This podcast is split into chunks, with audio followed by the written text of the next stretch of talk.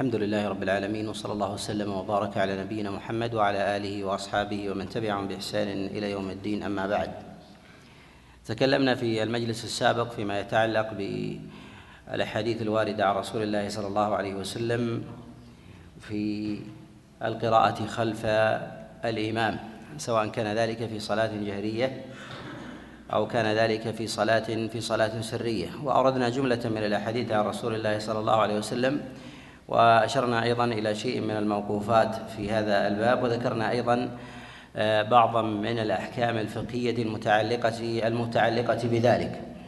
آه، نكمل بعض الأحاديث في هذا الباب. آه، أولها هو حديث جابر بن عبد الله عليه رضوان الله أن رسول الله صلى الله عليه وسلم قال من كان له إمام فقراءة الإمام له له قراءة. هذا الحديث قد أخرجه الدار قطني في كتابه السنن وأخرجه كذلك أيضا البيهقي. جاء هذا الحديث فيما تقدم معنا من حديث ليث وجابر الجعفي عن أبي الزبير عن جابر بن عبد الله مرفوعا مرفوعا عن رسول الله صلى الله عليه وسلم. وذكرنا أن الصواب في ذلك أن الصواب في ذلك الوقف. الصواب في ذلك الوقف. من يذكر طريق حديث جابر بن عبد الله الموقوف؟ من يذكر طريق جابر بن عبد الله الموقوف؟ في القراءة خلف في القراءة خلف الإمام.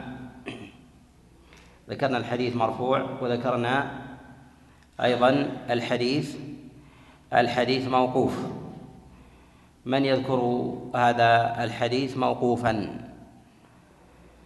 الذي يرويه عن جابر بن عبد الله وهب بن كيسان عن جابر بن عبد الله عن رسول الله صلى الله عليه وسلم.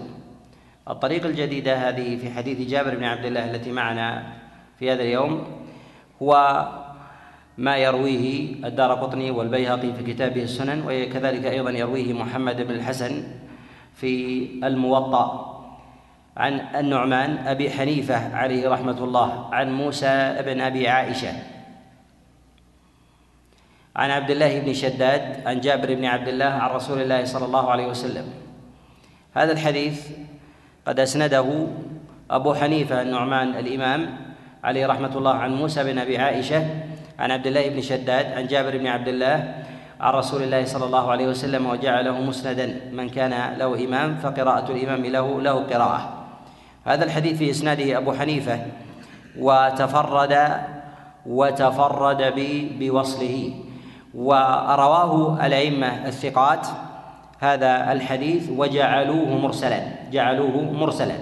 يرويه سفيان بن عيينة وسفيان الثوري وزائدة وأبو عوانة وجرير وغيرهم. يروونه عن موسى بن أبي عائشة عن عبد الله بن شداد عن رسول الله صلى الله عليه وسلم لا يذكرون جابرا. وهذا وهذا هو الصواب. وهذا هو الصواب. وقد رجح ذلك جماعة من الأئمة من النقاد كأبي حاتم والدار قطني والبيهقي وغيرهم. في أن الصواب في ذلك في ذلك الإرسال أنه من حديث عبد الله بن شداد عن رسول الله صلى الله عليه وسلم لا يذكرون فيه جابرا. أبو حنيفة عليه رحمة الله في تفرده بهذا الحديث ذكر بعض العلماء لهم متابعا ذكروا الحسن بن عمارة وهو متروك الحديث. حسن بن عمارة وهو وهو متروك متروك الحديث. فلا تقبل متابعته حينئذ. ولكن بالنسبة لأبي حنيفة في روايته للحديث وكلام العلماء وكلام العلماء فيه نقول إن أبا حنيفة له من جهة كلام العلماء فيه جهتان. الجهة الأولى من جهة إمامته وجلالته في باب الفقه. والأئمة والأئمة عليهم رحمة الله يتفقون في ذلك. يتفقون على إمامته وتصدره وأنه يقل أن يكون له نظير في في باب في باب الفقه والنظر. في باب الفقه والنظر يتفق على هذا يتفق على هذا الناس.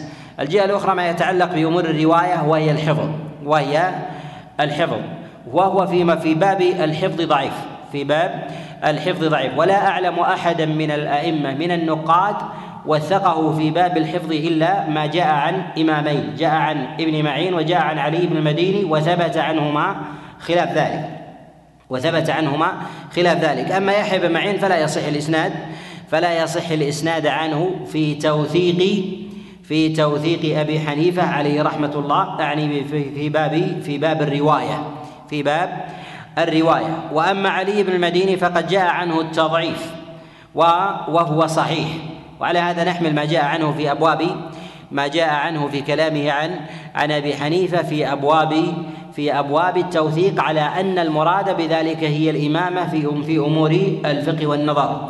ولهذا نقول إنه ينبغي لطالب العلم عند اختلاف كلام الأئمة في أبواب الجرح والتعديل في الراوي أن ينظر إليها أن ينظر إليها هل جاءت في سياق معين أم جاءت مطلقة. كلام العلماء عليهم رحمة الله في أبواب الجرح والتعديل لا يخلو من حالين.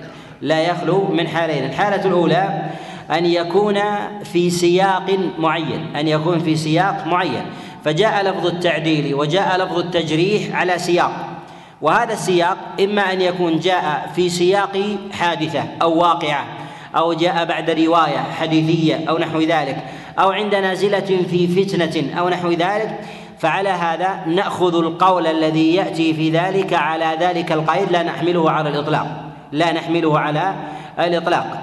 الحالة الثانية أن يأتي لفظ الجرح والتعديل ويراد من ذلك العموم بلا سياق بلا بلا سياق فتأتي العبارة ثم بالنظر إلى أصولها نجد أنه أطلق العبارة من غير من غير تقييد ولا ولا سياق ولا مناسبة. حينئذ نحمل الحالة الثانية على أن المراد بها هي عموم حاله هي عموم حاله والغالب في ذلك هو ما يتعلق في جانب في جانب الرواية. هو ما يتعلق في جانب في جانب الرواية. كيف نعرف السياقات؟ نعرف السياقات بالرجوع إلى أصول الرواية. بالرجوع إلى أصول الرواية وذلك في الكتب الأصول التي تذكر التراجم وذلك من كتب البخاري كالتاريخ وكذلك أيضا كتب نبي حاتم كالجرح والتعديل والعلل وكذلك كتب الدار قطني وغيرها التي تذكر السياقات في الغالب. كذلك أيضا علل الامام أحمد عليه رحمة الله و ومسائله التي تروى تروى عنه. ويأتي في ضرب ذلك أيضا كتب العلل التي جاءت كعلل ابن المديني وعلل آه، يحيى بن معين والعلل التي يذكرها أو يجمعها بعض الأئمة عن جماعة آه، من من النقلة. كذلك أيضا الكتب الأحاديث التي آه، ترد في غرائب بعض الرواة كغرائب مالك للدار قطني وغرائب مالك أيضا لابن عساكر وغرائب أيضا شعبة وغيرها من هذه المصنفات. التي نعرف ونميز هل هذا الكلام جاء بإطلاق أم جاء بقيد أم جاء بقيد. فجرح الإمام لراو بعد حديث أماره على تقييده أو ظن على تقييده. ظنه على تقييده أنه أراد بتفرده بهذا الحديث. قد يكون الراوي ثقة في ذاته لكنه إذا تفرد بحديث بعينه ضعف الحديث لأجله. ضعف الحديث لأجله فيقولون هذا الحديث تفرد به فلان وهو ضعيف ولا يريدون به في ذاته. ولكن جاءت المناسبة عند تفرده في هذا الحديث فتكلموا عليه فتكلموا عليه. ولهذا نقول إنه في ألفاظ الجرح والتعديل وكذلك أيضا في النظر في كتب التاريخ عند إطلاق التعديل والجرح لا بد من النظر إلى السياق. كذلك أيضا لا بد من النظر إلى جانب الاقتران. هل الإمام سئل عن هذا الراوي بعينه؟ أم قرنه بغيره؟ فإذا سئل عنه بعينه فالأمر يتوجه إليه جرحا وتعديلا من غير مقارنة أو قيد بأحد أو قيد بأحد. ولكن لو قورن بغيره فيقال ما رأيك في فلان وفلان؟ فإن الثقة يضعف من دونه كلما علت مرتبته كلما علت مرتبته. فإذا كان اماما جليلا فإن من دونه من جهة الرواية يعد يعد ضعيفا يلينه العلماء. وهذه المراتب في ذلك ينظر فيها إلى المقترنين ينظر إلى إلى أعلاهما في ذلك أعلاهما ثم يحكم على على من اداه لأن الأئمة عليهم رحمة الله لا يسألون غالبا إلا عن متقاربين إلا عن متقاربين. والتقارب في ذلك يقع فيه شيء من آه، يقع فيه شيء مثلا من التفضيل وربما الجرح. لأحد الرواة وذلك يحمل على ذلك القيد أو تلك المناسبة وذلك السياق في التفاضل بينها بخلاف الكلام إذا سئل إذا سئل عن راو بعينه إذا سئل عن راو بعينه تجردا فإنه يحمل يحمل على حاله العامة وهي أمر أمر الرواية. أبو حنيفة عليه رحمة الله في كتب التراجم ثمة أقوام يضاعفون وثمة أقوام يعدلون والتعديل في ذلك أكثر. ولكن هذه هذا التعديل الذي يأتي في كلام العلماء يراد به الإمامة والجلالة في الفقه والغالب هذا في كتب التاريخ في كتب التاريخ. أما ما يتعلق في كتب الجرح والتعديل وكتب الرجال فإنهم يتكلمون على جانب الرواية على جانب الرواية. ولهذا قلما يتكلم أحد من أئمة النقد في أبي حنيفة في باب الرواية إلا إلا ويغمزه بضعف أو لين أو سوء أو سوء حفظ. ولهذا ينبغي أن نميز وندرك هذا وهذا ليس خاص بأبي حنيفة بل مدرسة أهل الرأي عموما. حتى شيخه حماد بن أبي سليمان حماد بن أبي سليمان. ولهذا يقول شعبة بن الحجاج في حماد بن أبي سليمان لما سئل عنه قال لم يؤتى حفظ الآثار لم يؤتى حفظ الآثار وهو صاحب فقه. يعني أنه صاحب فقه ودراية ولكنه من جهة الرواية وضبط المرويات لم يؤتى هذا. وهذه مدرسة أهل الرأي لانشغالهم بالمعاني وتحليلها عن الروايات وضبطها عن الروايات وضبطها بخلاف غيرهم ممن جاورهم مثلا من البصريين فإنهم أحسن حالا منهم كذلك أيضا أهل بغداد أحسن حالا من أهل البصرة وأهل الشام. أحسن حالا من أهل من أهل العراق وهكذا. الجهة الأخرى التي ينبغي النظر النظر إليها في أمور الرواة سواء ذكر ذلك في أمور السياق آه، أو عدمه أن ينظر فيه إلى مراتب أحوال الراوي. الراوي هل له أحوال ومراتب وقد أشرنا إلى هذا أشرنا إلى هذا مرارا. هل الراوي له أبواب متعددة في ذاته؟ في ذاته. يعني هل هو ممن يتولى منصب القضاء أو الإمامة أو الأذان آه، أو له أبواب يعتني بها في أمور هل هو صاحب فقه أو صاحب تاريخ وسيرة أو صاحب تفسير أو نحو ذلك؟ له فنون وله رواية أيضا. الكلام الذي نريد أن نشير إليه ما يتعلق في أمور الرواية. هل ثمة شيء يشرك أمر الرواية؟ أم لا؟ فإذا كان ثمة شيء يشرك أمر الرواية فعليه نحمل في ذلك الاختلاف والتباين الذي يأتي في كلام الأئمة. فالصدر في الناس الذي يتولى قضاء في بلدة ونحو ذلك يشتهر في ذلك من جهة فضله وعدله وإمامته. كذلك أيضا إذا كان صاحب صلاح من جهة الزهد والديانة والعبادة والورع. فإن العلماء عليهم رحمة الله يتكلمون عليه من جهة فضله. لكن في باب الرواية لها لها بابها. وإذا أدركنا هذه الوجوه أدركنا أن الألفاظ التي يذكرها العلماء في الراوي الواحد المتباينة أنها لا تنزل على على حال واحدة من الراوي. وبهذا نحل كثير من الإشكالات التي توجد عند اختلاف العلماء في الراوي الواحد بعين. وربما أيضا حتى باب الرواية تتباين ولها مراتب وهي رواية وذلك أنه له حديث قديم وله حديث جديد. أو له له شيوخ يضبط مرويات هؤلاء الشيوخ وله شيوخ لا يضبط أو ربما ثقة في أهل بلد وليس بثقة في أهل في أهل بلد. وكلها دائرة في أمر الرواية.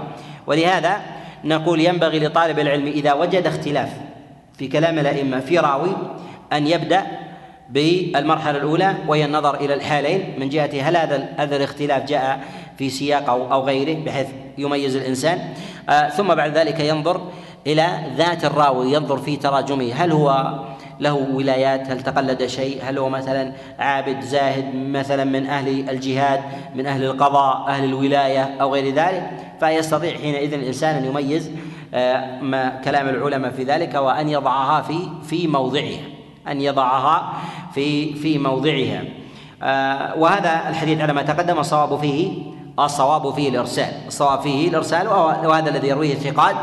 يرويه ثقات من أصحاب موسى بن أبي عائشة يرويه سفيان بن عيينة وسفيان الثوري وشعبة بن الحجاج وأبو عوانة الوضاح بن عبد الله اليشكري وكذلك أيضا يرويه جرير وزائدة وغيرهم يروونه عن موسى بن أبي عائشة عن آه، عبد الله بن شداد مرسلا عن رسول الله صلى الله عليه وسلم وهذا وهذا هو الأرجح الذي رجحه الأئمة عليه رحمة الله تعالى ولهذا نقول إنه لا يصح مرفوعا من حديث جابر بن عبد الله على على ما تقدم. من حديث جابر جابر بن عبد الله على ما تقدم آه، في الدرس الماضي ذكرنا الطريق الذي جاء في حديث الليث بن أبي سليم آه، وجابر الجعفي يرويانه عن أبي الزبير عن جابر بن عبد الله وإسناده في ذلك في ذلك ضعيف. وهذا الطريق الآخر هو حديث وهو هذا الحديث الذي تفرد بروايته الحسن.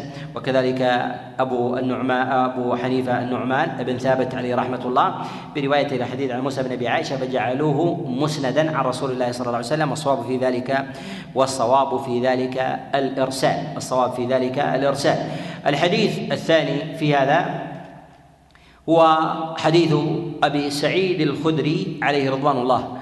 هذا الحديث هو بنحو أو يشابه اللفظ حديث جابر بن عبد الله وهو أن النبي صلى الله عليه وسلم قال من كانت له من كان له إمام فقراءة الإمام له له قراءة. هذا الحديث يرويه أبو نعيم في كتاب الحلية ويرويه الدار قطني وكذلك أيضا البيهقي في كتابه في كتابه السنن. يرويانه من حديث إسماعيل ابن عمرو ابن نجيح عن الحسن بن صالح. عن أبي هارون العبدي عن أبي سعيد الخدري عن رسول الله صلى الله عليه وسلم. وهذا الحديث يرويه إسماعيل بن عمرو وهو ضعيف الحديث قد ضعفه جماعة من الأئمة كالدارمي وكذلك أيضا بن عدي في كتابه الكامل وكذلك أيضا الدار قطني وضعفه جماعة من الأئمة ولكنه لم يتفرد به ولكنه لم يتفرد به. فقد أخرجه الطبراني في كتابه المعجم في كتاب الأوسط من حديث النضر بن عبد الله عن الحسن بن صالح عن أبي هارون العبدي عن أبي سعيد الخدري عن رسول الله صلى الله عليه وسلم.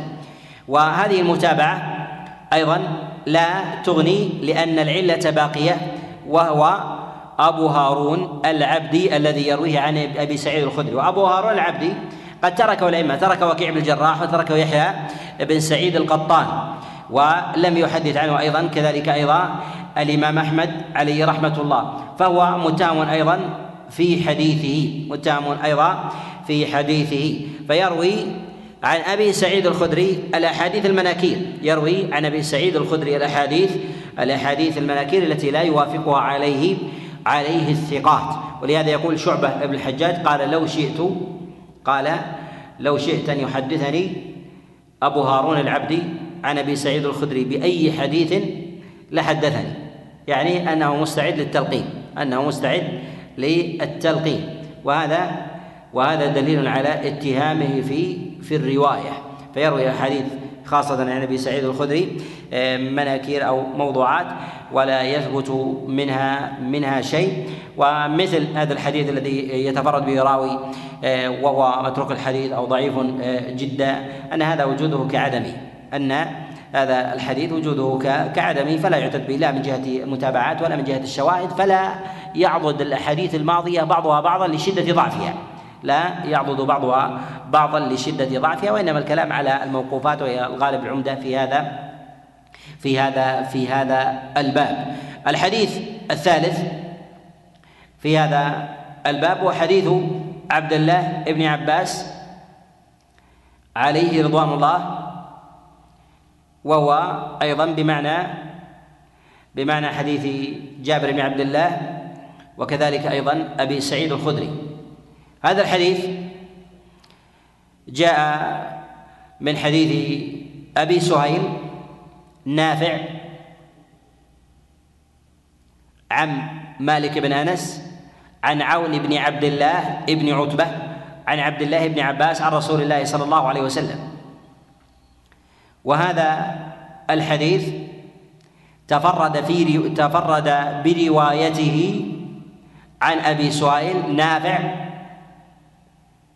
عاصم بن عبد العزيز الأشجعي. وعاصم بن عبد العزيز الأشجعي ضعفه غير واحد من الأئمة كالامام النسائي وكذلك أيضا البخاري وغيرهم. وهذا الحديث أيضا نقول إنه معلول بعده بعدة علل. هذا الحديث قد أنكره الإمام أحمد عليه رحمة الله فقال هو حديث هو حديث منكر. وكذلك أيضا أنكره واستغربه أبو نعيم وأعله كذلك أيضا البيهقي عليه رحمة الله وكذلك أيضا الدار قطني. وقال رفعه رفع رسول الله صلى الله عليه وسلم وهم. هذا الحديث معلول بعدة علل. أول هذه العلل هو أن هذا الحديث تفرد بروايته عاصم بن عبد العزيز الأشجعي وهو ضعيف الحديث. وبمثل هذه الطبقة المتأخرة النازلة لا يقبل العلماء التفردات بمثل هذا الحديث الأصل بمثل هذا الحديث الحديث الأصل. والأئمة عليهم رحمة الله تعالى يردونه. والأئمة عليهم رحمة الله يردونه. العلة الثانية أيضا أن هذا الحديث ويرويه أبو سهيل نافع عم الإمام مالك عن عون بن عتبة عن عون بن عبد الله بن عتبة. وهذا الحديث لو كان عند عم الإمام مالك لما تركه الإمام مالك. لأن الإمام مالك يحيط بحديث أهل المدينة فكيف بحديث أهل أهل بيته؟ فكيف بحديث أهل أهل بيته و وأحاديث شيوخه؟ ومثل هذا من الأحاديث الأصول التي لا يتركها من هو دون الإمام مالك عليه رحمة الله لو كانت في المدينة لو كانت في المدينة. وما ترك الإمام مالك رحمه الله مثل هذا الحديث إلا إلا لعدم ثبوته عنده إلا لعدم ثبوته ثبوته عنده. و ولهذا نقول إن من قرائن الإعلال عند العلماء أن الحديث إذا روي في بلد وفي الإسناد وفي الإسناد راو ليتصل بأحد الثقات الحفاظ الكبار بسبب أو نسب إما بالتلمذة أو المشيخة أو القرابة أو القرابة أو كان أيضا من أقرانه. إذا فهو في محيطه وهو أصل وقريب منه. والأئمة عليهم رحمة الله يستنكرون الأحاديث البعيدة التي تكون بعيدة يقول لماذا لم يرويها فلان وهو في البلدة الفلانية؟ فكيف والحديث قريب من عنده وفي بلده أو ربما عند أهل بيته؟ ثم يدع مثل هذا ويروي عن الأبعدين. ولهذا نقول إن مثل هذا من قرائن من قرائن من قرائن الإعلان وكلما يقرب الحديث الأصل المشهور العلم من إمام ثقة ثم لا يرويه فهذا أمارة على على علته. ومن القرائن أيضا في هذا إذا قرب منه الحديث مكانا ثم يقول لم يروه ويقول بخلافه. ثم لم يروه ويقول ويقول بخلافه في الفتوى. فهذا أيضا قرينة على قرينة على الإعلان. ولهذا نقول إنه ينبغي لطالب العلم في أمور الأسانيد أن ينظر في الأسانيد وما يتصل بها وما يتصل بهم من الرواة من من الرواة الثقات. وكذلك ينظر في البلد من كان حاضرا في هذا البلد في هذه الحقبة؟ هل يوجد راو كبير ضابط؟ ولماذا ترك مثل هذا الحديث؟ وهل يقول بهذه المسألة أو لا يقول أو لا يقول بها؟ وسبب تركه لذلك. فهذا فهذا من المعينة على معرفة مواضع النكارة في الحديث. العلة أيضا الثالثة في هذا الحديث هو أن عون لم يسمع من عبد الله بن عباس عليه رضوان الله. وقد ذكر ذلك الدار قطني عليه رحمة الله. أن عون لم يسمع من عبد الله ابن عباس شيئا. لم يسمع من عبد الله ابن عباس شيئا. ولهذا نقول إن هذا الحديث معلول بعدة بعدة علل. وقد تضافرت فيه فشدت من ضعفه. شدت من من الضعف ولهذا نقول إن هذا الحديث أيضا لا يعتضد بغيره من الأحاديث من الأحاديث السابقة لا يعتضد بغيره من الأحاديث السابقة. الحديث الرابع في هذا وحديث عبد الله بن مسعود عليه رضوان الله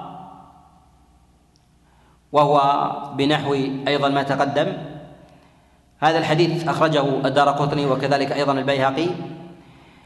من حديث أحمد بن عبد الله بن ربيعة بن عجلان عن سفيان الثوري عن مقسم. آه، عفوا يرويه أحمد بن عبد الله بن ربيعة عن سفيان الثوري عن المغيرة عن إبراهيم عن علقمة عن عبد الله بن مسعود. وهذا إسناد كوفي تفرد به أحمد بن عبد الله بن ربيعة بن عجلان. وهو مجهول لا يعرف. وهو مجهول لا لا يعرف. وأيضا من وجوه النكارة أنه يروي عن إمام جليل صاحب رواية ودراية وهو سفيان الثوري. ومثله لا ينفرد عنه مثل أحمد ابن عبد الله بن ربيعة فتفرد مثله بمثل هذا بمثل هذا الحديث أمارة على على نكارته أمارة على على نكارته. كذلك أيضا فإن هذا الإسناد إسناد كوفي. هذا الإسناد إسناد كوفي.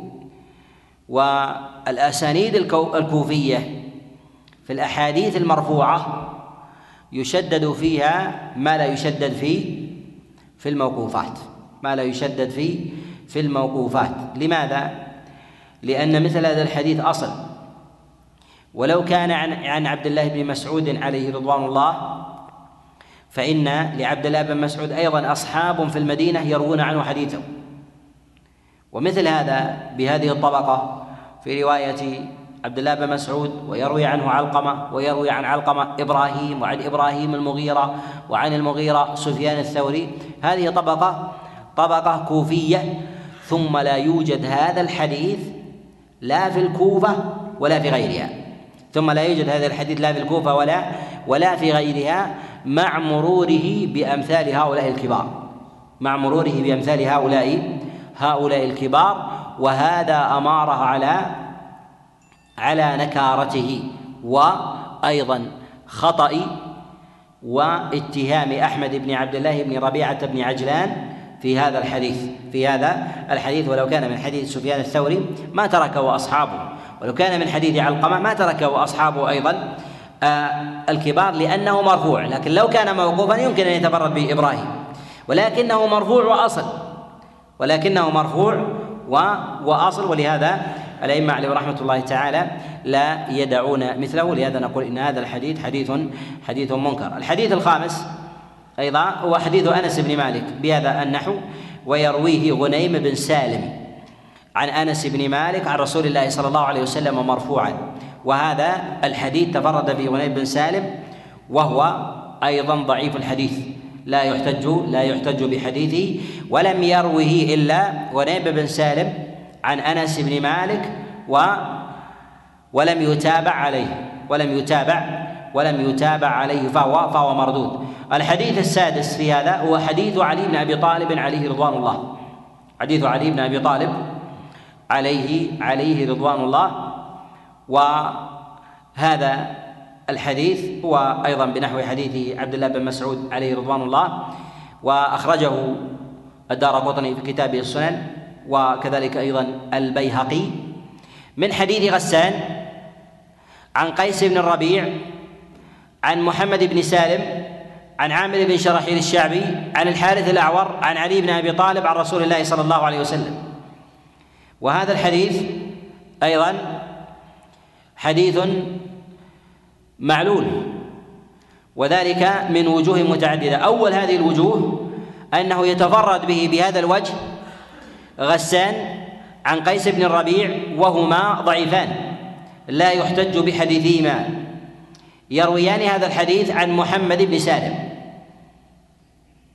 وكذلك أيضا من العلل في هذا أن غسان في روايته عن قيس بن الربيع عن محمد بن سالم خولف في هذا الحديث. خولف في هذا الحديث. فرواه عاصم بن علي عن محمد بن سالم عن عامر الشعبي مرسلا عن رسول الله صلى الله عليه وسلم. مرسلا عن رسول الله صلى الله عليه وسلم. ورواية الإرسال أصح. رواية الإرسال أصح. رجحها جماعة كالدار قطني عليه رحمة الله وكذلك البيهقي. أن أن المرسل أصح من الموصول. مع ضعف الجميع. كذلك أيضا من العلل في هذا أن هذا الحديث يرويه الحارث الأعور عن علي بن أبي طالب عن رسول الله صلى الله عليه وسلم والحارث الأعور يسيء الظن به أصحابه وذلك كعامر بن شرحيل الشعبي بل يتهمه.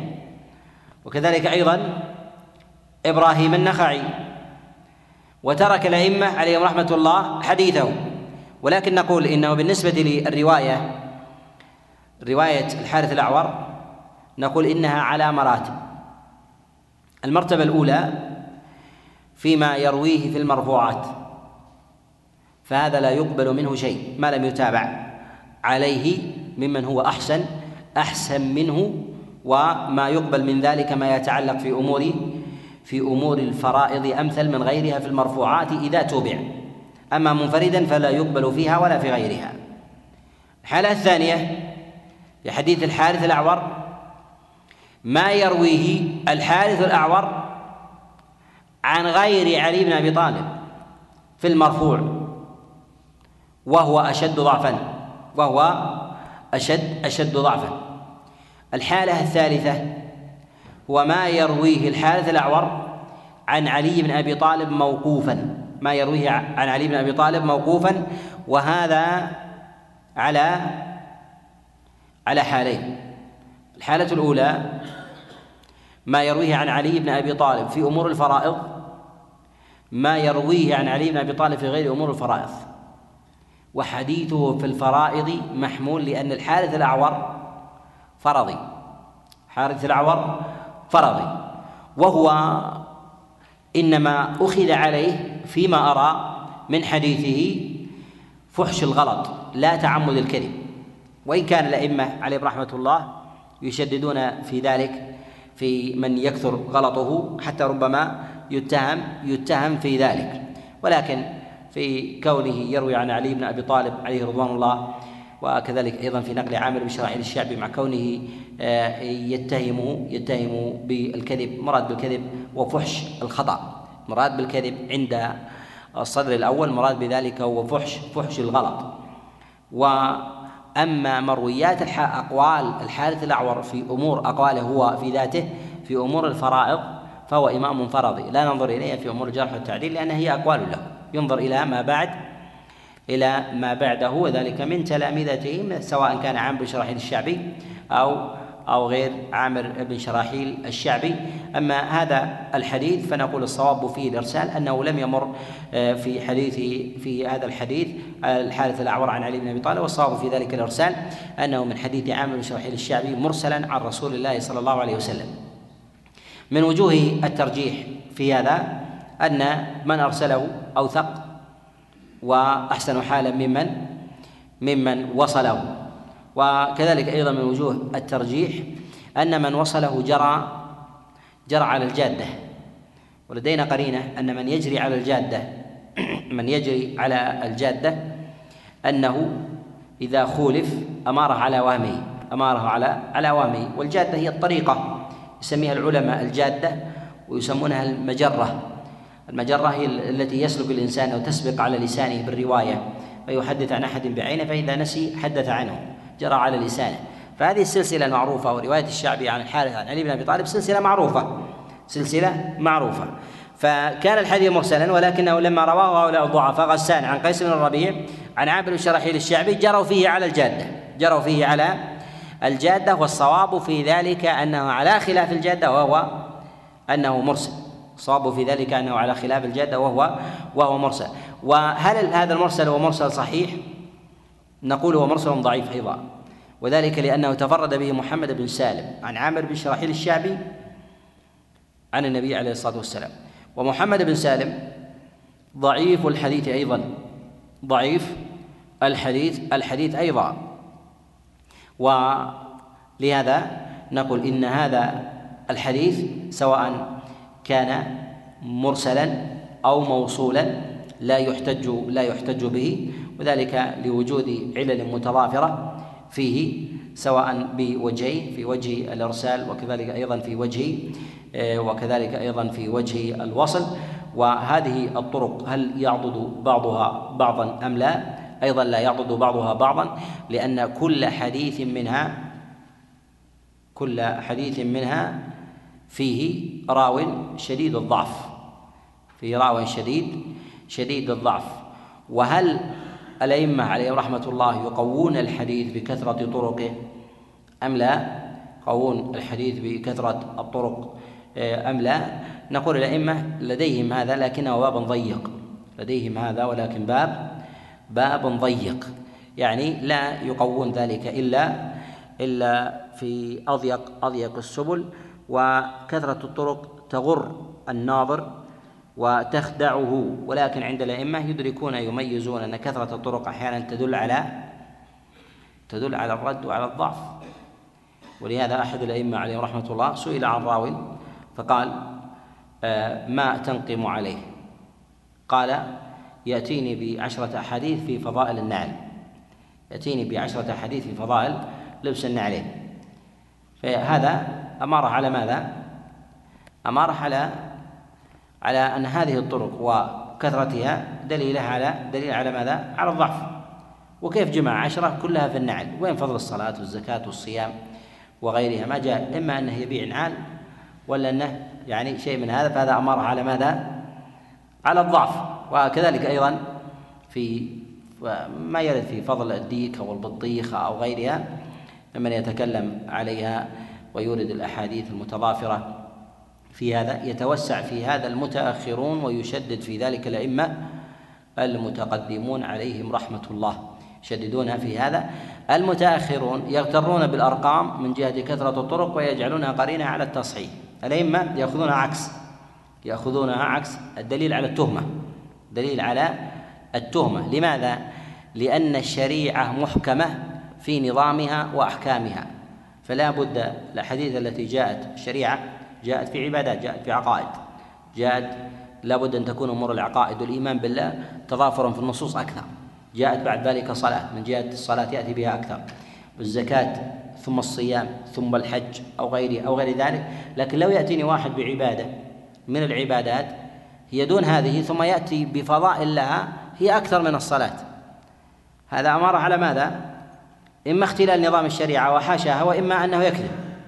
إما أنه أنه يكذب أو أنه مثلا يأتي بفضل مثلا فضائل النوافل والعبادات وغير ذلك أو السنن أو التسبيح أو التهليل أو نحو ذلك ثم يأتي بعد ذلك في دائرة ضيقة ما يأتي من الأمور اليسيرة من فضائل الطعام أو نحو ذلك من فضائل الطعام ونحو ذلك. ولهذا أبو موسى المديني لما سئل عن فضائل البطيخ قال كثرة طرقها لا تدل إلا على ضعفها يعني تأتي بثلاثين أو أربعين حديث فضل البطيخ أو لما نظر إلى أحاديث فضائل الديك فضائل آه، الديك يجد أنها كثيرة متضافرة وكثرتها تدل على ماذا؟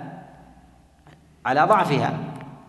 أن الشريعة إنما جاءت بفضائل العبادات ما جاءت بفضائل بفضائل البهائم. إن جاء فيها نص عابر أو نحو ذلك لكن يكثر الإنسان مثل هذا أمر على أمارة على على رده. ولهذا تجد الأئمة عليهم رحمة الله حينما يتكلمون النقاد على مثل هذه الأحاديث التي تقدمت معنا مع كثرة طرقها في هذا الباب يقولون بردها ولا يغترون بوفرتها على خلاف المتأخرين. على خلاف المتأخرين ينظرون إليها يقول هذا مرسل وهذا موصول وهذا وهذا فيه راو آه، مجهول وغير ذلك ثم يقولون هذا هي حسنة بمجموعها أو يدل على أن لها لها أصل يدل على أن لها لها أصل هذا من التساهل هذا من التساهل ولهذا يتساهل المتأخرون في هذا الجانب. ومن نظر في كتب التخاريج المتأخرة آه، ووجد ذلك ظاهرا وذلك يظهر كثيرا عند الإمام السيوطي رحمه الله وكذلك أيضا المناوي توسع في هذا في أمور التصحيح بمجموع الطرق وحتى يصحح الموقوف بالمرفوع المرفوع بالموقوف والآية بالحديث يصحح الحديث بالآية. هذا هذا شيء فيه آه، من آه، من الضعف والبعد عن الأصول. ولا شك أن هذا أن هذا لا يجري على طرائق على طرائق الأئمة عليهم رحمة الله. في من جهة الاستئناس وثبوت المعنى لك أن تصحح الحديث بالآية. أما من جهة ثبوت الرواية تثبت رواية لشاهد لها مجرد في القرآن هذا هذا بعيد بعيد جدا لا يجري آه، على الأصول ولا يستعمله العلماء عليهم رحمة الله. أسأل الله عز وجل لي ولكم التوفيق والسداد والإعانة إنه لي ذلك والقادر عليه وصلى الله وسلم وبارك على نبينا محمد.